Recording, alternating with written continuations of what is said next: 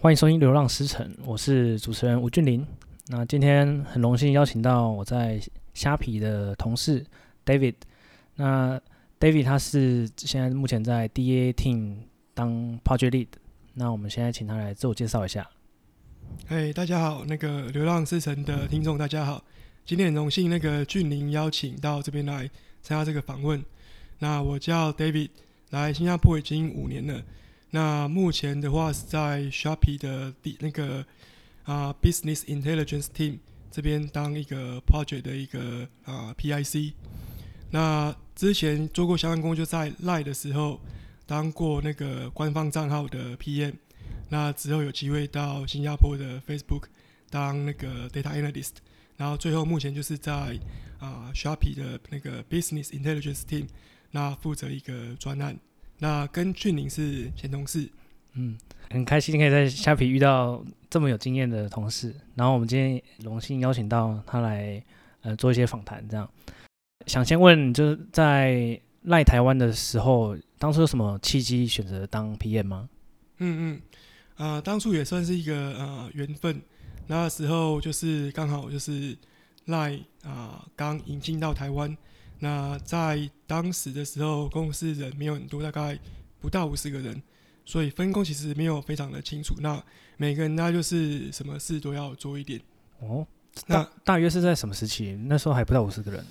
诶、欸，在大概一六年左右的时候，一六年比较少。嗯嗯嗯。那刚好在工作分配上的时候，因为人不多，就刚好就是负责到一个那个官方账号的产品。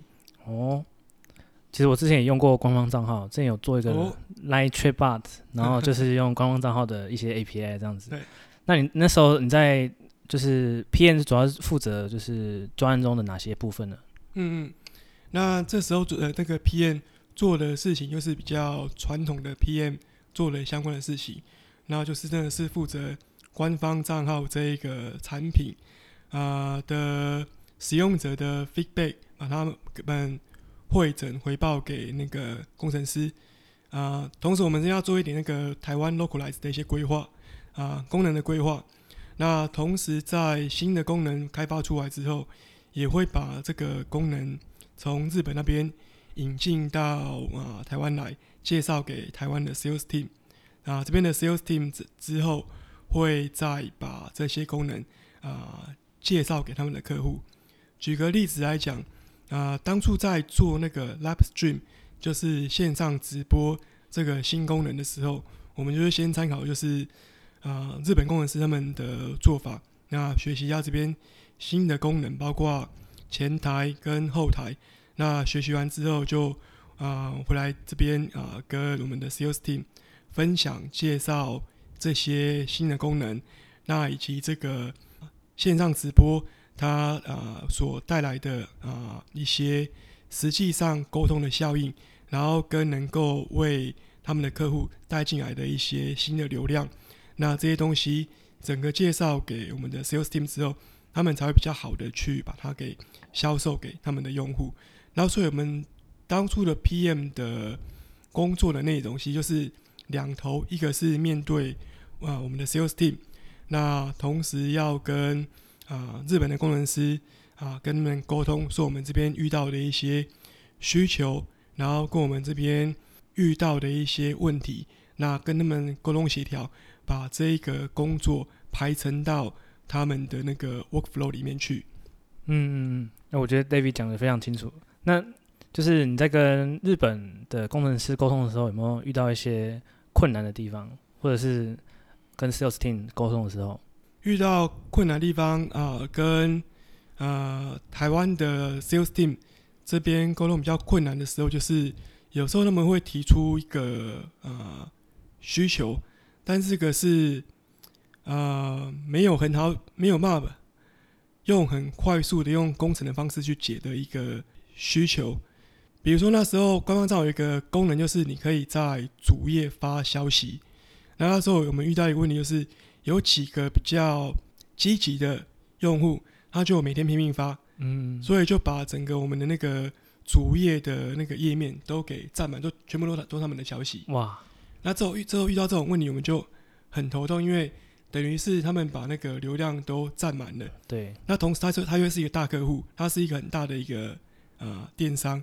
那这时候那个 sales 就是说不行啊，没有办法，这是我的大客户，他我们一一定要一定要让他发，就给他站着这样子。对，就这样给他站。嗯、但是其他的人就会抱怨说，那那个主页的那个都被你占了，那其他人都不用看了。对啊。那这时候我们要怎么办？我们就是必须要跟工程师讨论说，要怎么去解决这个问题。嗯，这个问题可以用那个演算法方式来解决。对，但是就是会在他们的工作排程上面就花需要花一点时间。嗯，可能要花一两个月之后才能够看到效果。嗯嗯。那比较及时的方式就就是跟那跟跟那那个客户说，你一天只能够发三折，嗯，你不能够发超过三折，你超超过三折我们就。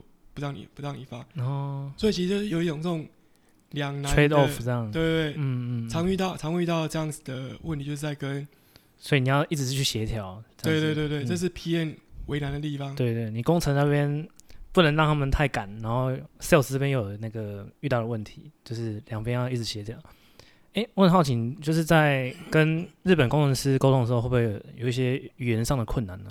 会很大的困难，很大很大的困难。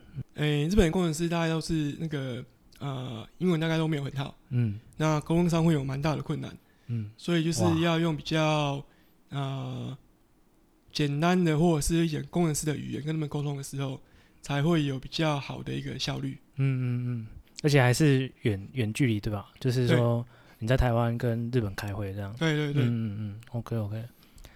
那你觉得 PM？需要具备的一些条件有什么？PM 我觉得最重要的一个条件是，其他就是跟人沟通的能力，嗯，然后跟协调能力，这个是他最重要的一个呃角色。嗯，那沟沟通不只是那个语言上面的文字上面的沟通这么简单，有时候就是一些呃比较 hidden 的、比较没有那么明确的这部分，要就是靠 PM 那去。沟通协调，然后把专案完成，所以 PM 其实是一个压力蛮大，然后需要蛮多技巧的一个一个一一个一个一一个工作。嗯，有点像软实力要要蛮蛮厉害的这样子，那种感觉。软实力要蛮厉害的，然后硬实力就是你一些专案的一些想法思路，就是对，也不能太差。硬实力的话，就是可能你那个 document，、啊、嗯，document 要写的很好，很有很有条理，沟通的时候很有条理，嗯、然后。呃，思路最好是能够有条不紊，那同时也要能够知道一点工程里面的一些知识，这样工程师在跟你沟通的时候才会比较顺畅，不会有鸡同鸭讲的问题。嗯嗯嗯，OK OK。那你在赖台湾是待了多久的时间啊？啊，大概三年的时间。那是什么契机让你想要转换一下去海外工作？这样、嗯、OK。啊，当初也是刚好就是遇到一个机会，那主要是因为。呃，都是 social media，因为那也算是一个那个呃社群媒体，跟 Facebook 的性质有点接近。嗯、那也就是因为我在负责那个官方账号，跟 Facebook 的广告业务有点类似，就是这样子的契机到啊、呃、新加坡来。会想到新加坡来的因素，主要是这边的软体的环境，啊、呃，我个人觉得相对比较友善一点，嗯，嗯，所以就到这里来啊、呃，这里来就是。那流浪到这里来了，跟呼应一下，流浪师城这样。对对对，OK OK。那你主要在 Facebook 是做什么项目呢？呃，Facebook Facebook 这边的工作就比较偏 data 的，但是其实做的跟在 Line 其实蛮像，就是呃分析广告商遇到的一些问题，然后他们的收益，所以就是用资料的方式去回答啊、呃、业务上的一些问题，比如说哪个客户的业务在成长。然后哪一个类别的 business 在成长，就会用一些啊资料分析的方式来协助业务 team 知道说他们的下一个机会在哪里。嗯，所以我理解是比较像是偏 DA 的角色，就是说在数据里面呈现报表给客户这样子。啊，对，主要就是呃帮助我们的业务，因为。业务同事他们工作其实真的很辛苦，要不断的去拜访，然后跟介绍，所以我们就是帮他们用数字的方式去看说他们的业绩的表现怎么样，嗯，哪个产品卖的比较好，那哪个地区啊，哪一种的类型的客户是成长比较快速的。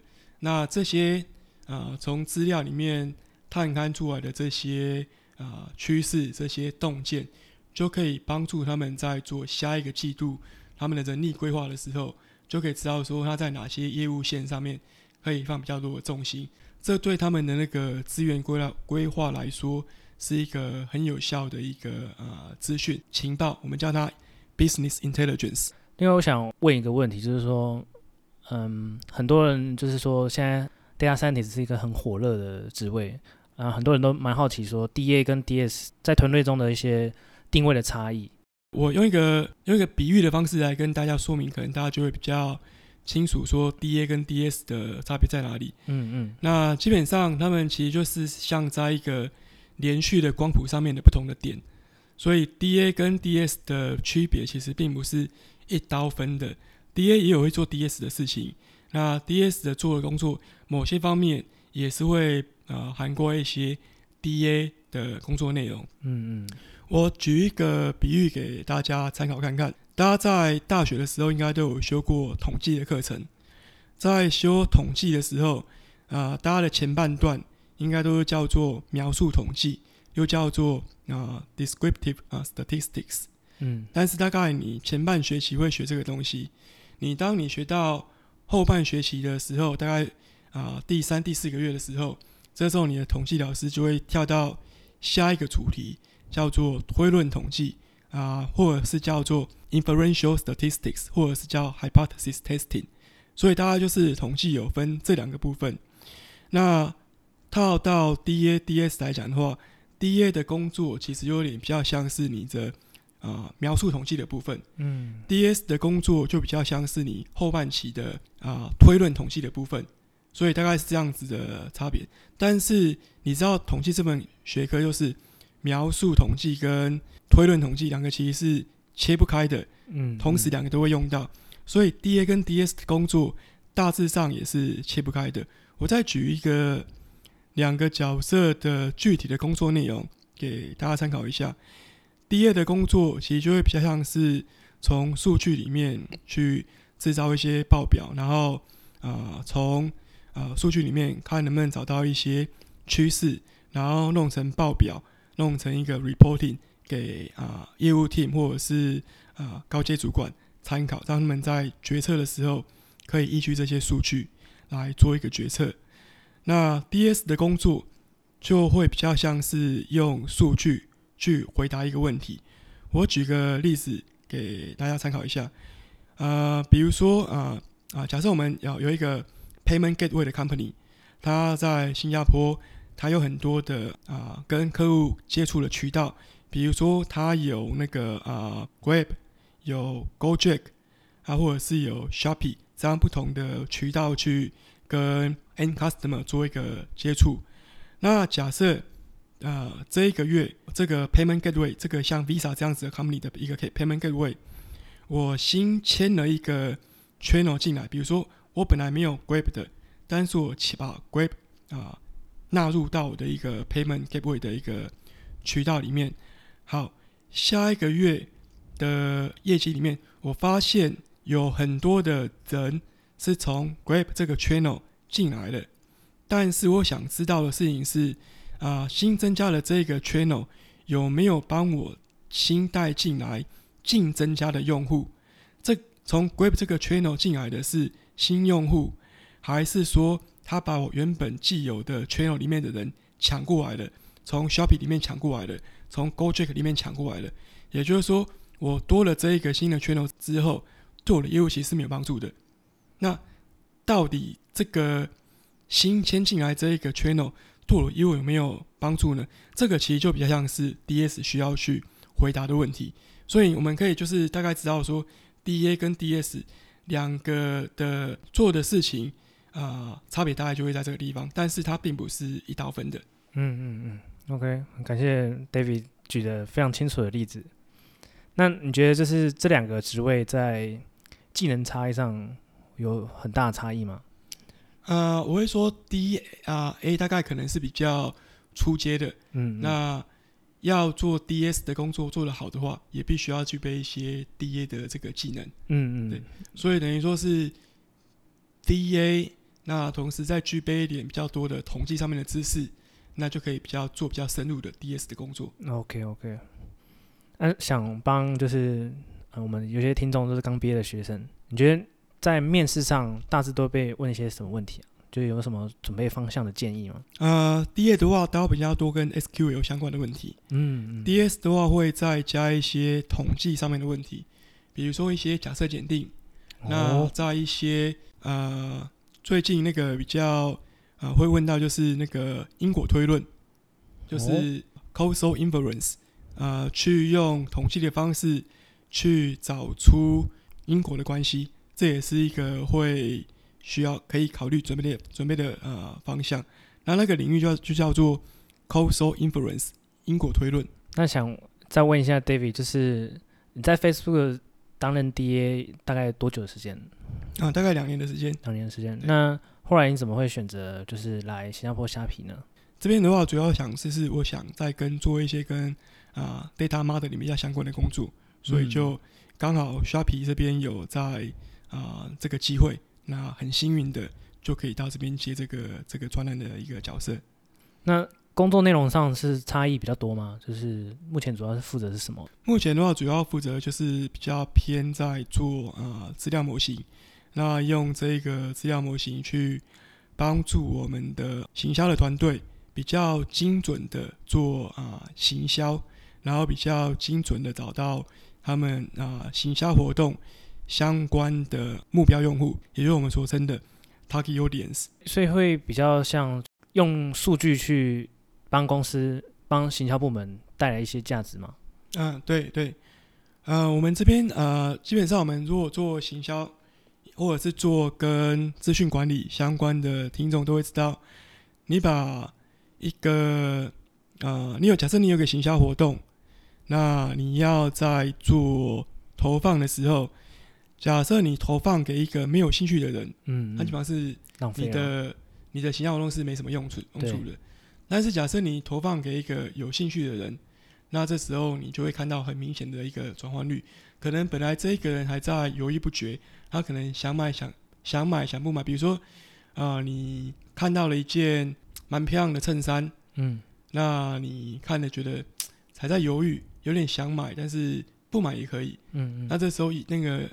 销售人员过来跟你说：“你如果今天买，给你那个二十 percent 的折扣，嗯，那这时候搞不好你就会受影响，就买了，就买了。对，那这是这个要怎么把这些人找出来？因为多一个销售人员来来讲的话，他在一个店铺里面，每个人看起来都是一样的，他基本上很难看得出来哪些人对这件衬衫是有兴趣的，哪些人是没有的。嗯嗯嗯。但是我们做一个电商的平台，基本上的优势就是我们基本上。”啊、呃，用户的浏览型我们都有收集起来。对，那虽然说他对我们有这这这这些啊浏览的记录，那我们大家就可以，虽然说我们不知道他是谁，但是我们一样可以透过那个匿名的啊、user ID，虽然我说我不知道他的真实的名字，我也不知道他的其他的个人的资料，但是因为他们都有一个匿名的 ID 啊、我还是可以透过这个资料去知道说他的兴趣。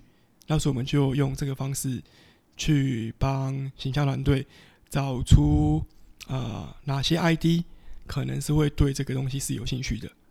那在这个职位上，你有没有什么遇到的挑战以及你觉得成就的地方？嗯嗯，呃，比较有成就的地方是，就是可以很具体的看到自己做出来的东西被行销团队啊拿去使用，而且对他们的业绩真的是带来帮助。我们的做出来的啊、呃、模型选出来的用户，基本上在一般的行销团队的啊、呃、行销活动上面，可以帮他们带来啊、呃、增加三倍的业绩。嗯，所以这个是在实际应用上面看到一个很有成就的一个地方。嗯嗯嗯。那因为我们在啊、呃、推销的时候，这是在新加坡做工作的一个好处，就是因为我们这边算是。一推销出去，就是东南亚的啊、呃、七个市场都会用到我们的产品，所以又是这个是算是比较有成就感的部分。挑战也是比较大的，因为不同的市场，他们的人的意志、文化意志性都不大一样啊，习惯、组织跟工作方式也都不也都不大一样，也要从这里面去想办法跟他们合作，那说服他们说这是一个比较好的一个呃行销的工具，那说服他们使用的时候，这是一个比较大的挑战。嗯嗯嗯，酷，感觉听完都热血了，这样。哼，那就是你觉得在新加坡工作跟台湾的一些差呃差异有哪些呢？还有有什么优缺点？你觉得？那、呃、新加坡工作，我觉得这边啊、呃、比台湾更国际化一点。嗯，那有很多的机会可以接触到啊、呃、东南亚这边各个不同国家的人。那很多的，比如说马来西亚，那还有泰国。那菲律宾、印尼、越南这些国家的同事都有机会可以接触得到，这是一个比较国际化的一个工作的一个啊环境。那这是我觉得比较大的不一样的地方。再来就是我刚刚可能有提过，就是在这边你可以接触到不止一个市场，你可以接触到一次可以接触到七个市场。那这个是一个我觉得比较有挑战，那同时也是一个啊机会的地方。嗯。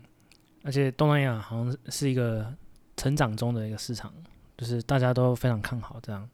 啊，对对，嗯、如果以东南亚的话，如果你以它的啊把东协看成一个市场，那用购买力来去做推算的话，这边应该是全世界第三或第四大的市场，应该就是仅次于美国、中国、欧欧盟，那再应该就是这里了，嗯、所以是一个蛮大的一个市场。嗯嗯。嗯 OK，那那你觉得就是在新加坡这种离乡背景跟就是薪资上面有什么嗯嗯嗯好坏之类的？啊、呃，新加坡它这边给啊软工这边的薪资会比台湾要友善一点。嗯，那对，所以对那个啊、呃、年轻人的话，应该是一个不错的机会，或一个一些啊、呃、成长。那主要就是到这边会。呃，等于你是等于到另外一个都市，对，那会有一些啊离乡背景的问题，这是这是那个可能那个俊霖这边有很深刻的感触，才会用《流浪狮城》这个当做这个 podcast 的一个标题，所以这边大概是会有一些啊、呃、需要去克服的问题，但是啊、呃、也是一个挑战了，趁年轻的时候是一个蛮蛮好的挑战啊，就是对你就是等于到一个。新的地方啊，生活、交朋友，然后学习一下这个社会的一些啊制度，然后怎么跟你这个不同的环境做一个互动，那就会再再的考验，就是啊个人的一些啊生存的技能，嗯、但是也是一个蛮好的挑战。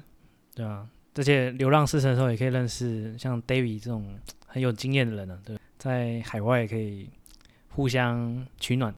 那最后想问一下，就是说你对 PM 或者是像想当资料分析师的人有什么建议吗？嗯嗯嗯，呃，我们先从 PM 这边来讲，因为这是俊霖刚刚提到这个蛮有趣的问题。嗯，呃，如果是 PM 的话，台湾人其实有很大的优势，或者是会讲华语的人有一个很大的优势。新加坡这边的网络环境很有趣，它是两个系统在这边汇集，就是。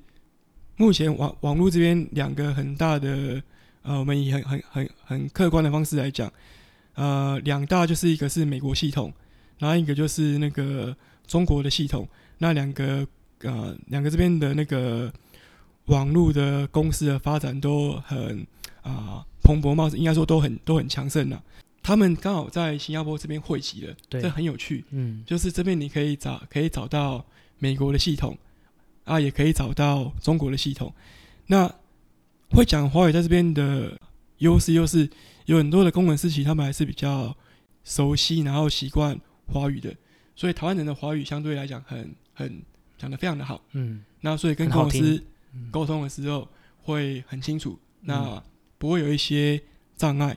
那同时台湾人的英文也是很 OK 的，写的很很有条理，很清楚，讲的也可以讲得很有条理。那再来的话，台湾人对相处，其实地方大家都觉得蛮舒服的，所以这个是一个 PM 那边有一些优势的部分。嗯嗯嗯。那在我们如果讲到资料分析时的话，那我会啊、呃、建议就是城市的这个功夫，然后再来就是英文，这两点如果能够把握好好的话，那基本上我觉得新加坡这边应该都会有一些蛮好的机会，可以可以给大家来这边啊、呃、探索看看。